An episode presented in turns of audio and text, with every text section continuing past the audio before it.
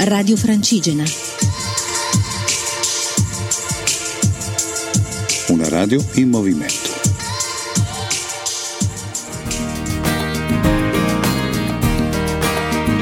Ho sognato una strada che si ferma su un ponte e che di là da un muro alto corre l'orizzonte. Mi ci vorrebbe una scala, mi ci vorrebbe una luce. Ci Ciao a tutti, sono Marco Giovannelli, pellegrino, giornalista, vivo a Varese da tanti anni e in questi giorni vi ho raccontato l'Alta Via o anche via Francigena perché è uno dei punti di accesso a questo importante cammino storico. Sono partito da Torino eh, alla volta del Monginevro una settimana fa, quindi la prima tappa è stata proprio sabato scorso da Monginevro a Ur e oggi sono arrivato a Vercelli. In questi giorni vi ho raccontato quello che ho visto, quello che eh, ho incontrato, quello che ho anche un po' sentito, perché il cammino è fatto anche molto di emozioni, è fatto molto di ascolto, è fatto molto di eh, guardare e cercare di leggere anche con il cuore, con la propria mente, con la propria cultura. Quindi ognuno di noi in realtà quando si avvicina a questa esperienza la racconterà in modalità, in modi diversi. Ecco, io ci tengo a dire che da questo punto di vista non esiste l'obiettività, esiste chiaramente un tracciato che più o meno tutti facciamo nella stessa maniera, ma poi quello che ci lascia quello che vediamo è veramente frutto di ciò che noi siamo e anche di quanto siamo disposti al cambiamento lungo la strada che percorriamo. La tappa di oggi partiva da Castellapertole fino ad arrivare a Vercelli. Castellapertole è uno di quei luoghi che si visita quando si eh, percorre la via Francigena e che altrimenti con molta difficoltà verrebbe conosciuta, ma anche con molta difficoltà verrebbe ricordata se uno ci passa, perché è una piccolissima frazione eh, che ha avuto un'importanza storica non indifferente, collocata a metà strada tra Chivasso e Vercelli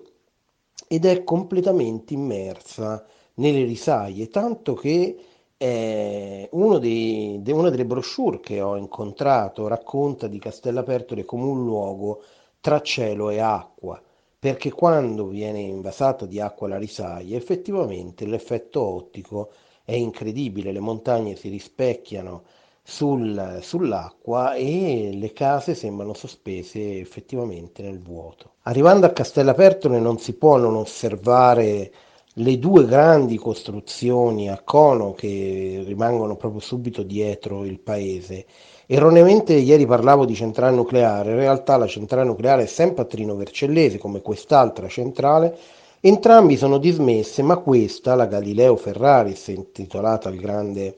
scienziato vissuto a Livorno, nato a Livorno Ferraris, in realtà era una centrale a combustione mista, quindi non è quella nucleare che è stata costruita tra il 61 e il 64 e che è stata per, nel periodo in cui ha funzionato all'inizio, poi chiusa nell'87, era la più grande centrale di produzione al mondo con uranio impoverito. La tappa di oggi di 30 km si, snoda quasi completamente nelle risaie, a parte i, tratti, i piccoli tratti urbani e l'arrivo a Vercelli.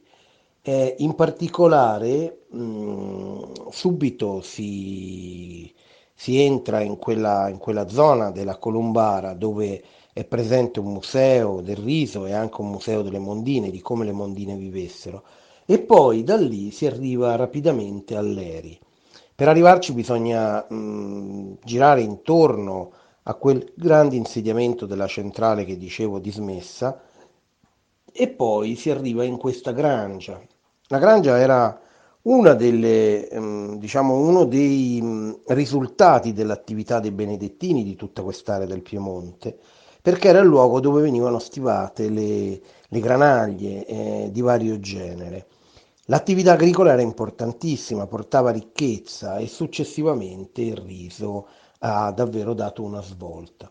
In questa zona eh, la proprietà era prevalentemente di Savoia. Quando venne annessa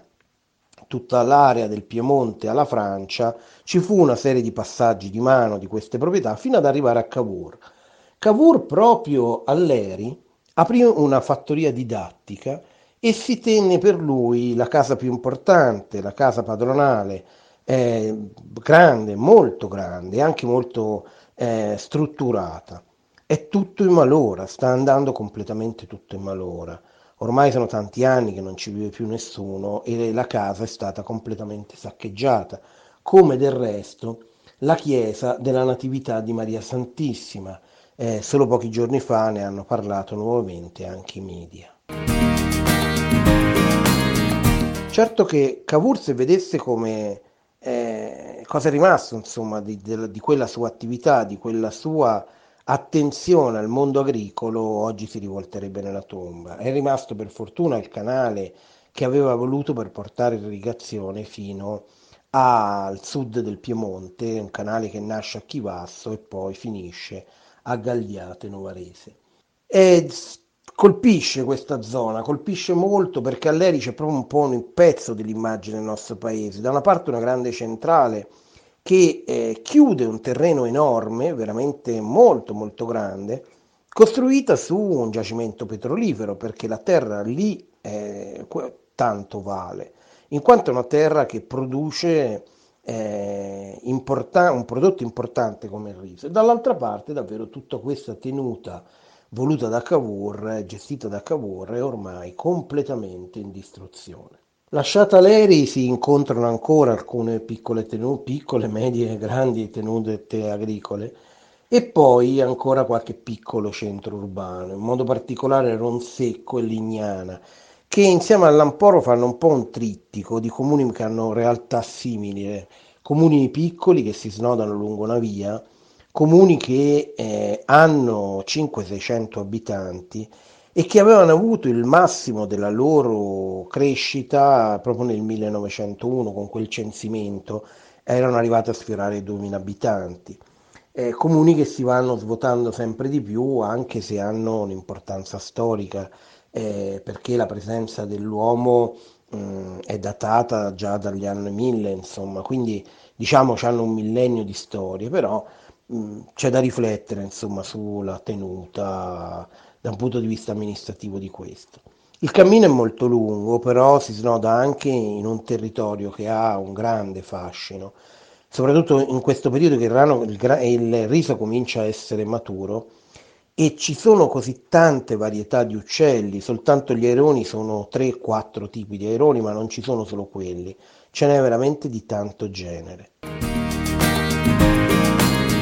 Un'altra cosa curiosa, stamattina mi raccontavano che inizia una buona battaglia le zanzare, che qui, come potete immaginare, sono le protagoniste assoluto, grazie alla presenza di un animale che storicamente è ghiotto, come le rane rospi, ma dall'altra parte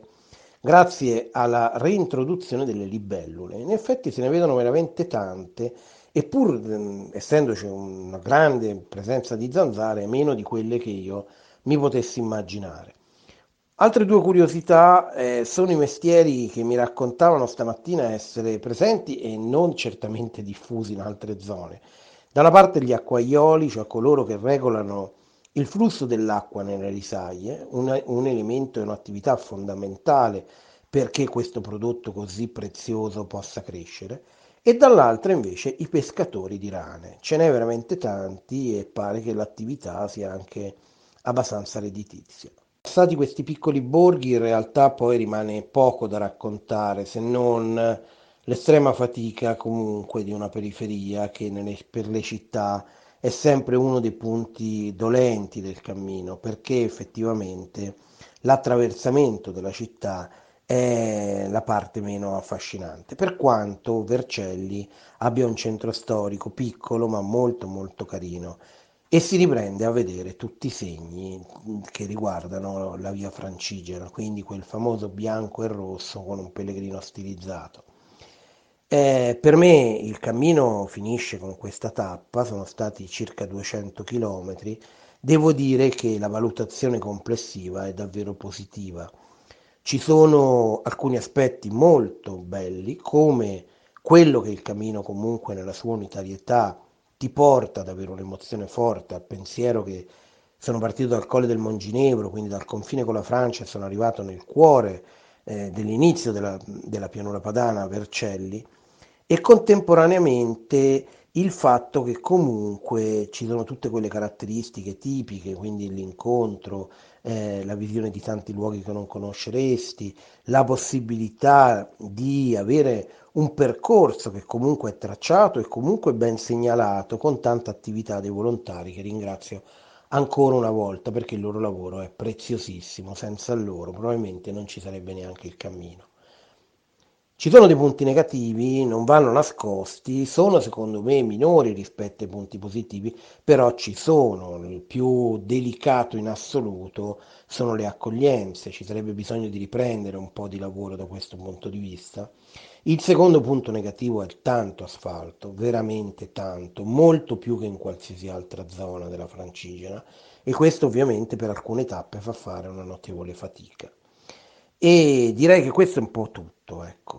Sono contento, lo rifarei una volta fatto, in alcune tappe un po' ho avuto delle perplessità, ma devo essere sincero, l'emozione e la bellezza di quello che è tutto il cammino ne merita comunque una, come dire, il farlo, il percorrerlo. Ringrazio le persone che mi hanno seguito, le persone che hanno in qualche maniera commentato, che hanno lasciato qualche segno. Ringrazio Alberto ancora una volta perché è un vero piacere, un appuntamento fisso di raccontare, provare a passare quelle emozioni che si vivono eh, camminando e l'augurio di aver stimolato qualcuno a essere alla curiosità anche solo di vedere alcuni dei luoghi che io ho provato a raccontare o magari di percorrerlo tutto, magari di percorrere altri pezzi di cammino, che sia la via Francigena o altri cammini. Quello che mi sembra importante, e Radio Francigena in questo sta svolgendo un lavoro importantissimo, è cercare di dare valore a questo antico cammino storico. Dare valore perché non ha nessun senso stare a fare paragoni con altre realtà, Santiago altri posti. Ognuno ha le sue caratteristiche, ognuno ha la sua bellezza. Credo che la bellezza di un luogo sia anche molto legata a quanto noi vogliamo vederla. E in fondo in questo viene davvero bene prendere a prestito eh, che si vede davvero con il cuore, cioè eh, citare questa espressione del piccolo principe eh, ha un senso proprio perché durante il cammino occorre tenere bene in collegamento la testa, il cuore e il proprio corpo. Ed è fondamentale, ma sicuramente la francigena ha un fascino particolare, ci permette di guardare più da vicino il nostro paese, beandoci di questo, felici di questo e a volte anche con qualche rammarico perché non sempre trattiamo bene la ricchezza che questo paese ci offre o che chi ha vissuto prima di noi con tanto sacrificio ha provato a costruire. Mm, è un cammino anche questo, è un cammino nel cammino e io spero che eh, ne, tra- ne, possiate trarre, ne po- possiate pensarci un po', ma soprattutto prendere con coraggio, mettervi in cammino. Grazie, non so quando ci risentiremo perché non ho idea di che prossimo cammino farò, comunque eh, in ogni caso mi trovate, mi trovate su Facebook, mi trovate negli altri social e potete anche leggermi su Varese News, il giornale che ho l'onore di eh, dirigere. Buon eh, cammino a tutti e a presto. Ho sognato una strada che si ferma su un ponte e che di là da un muro alto corre l'orizzonte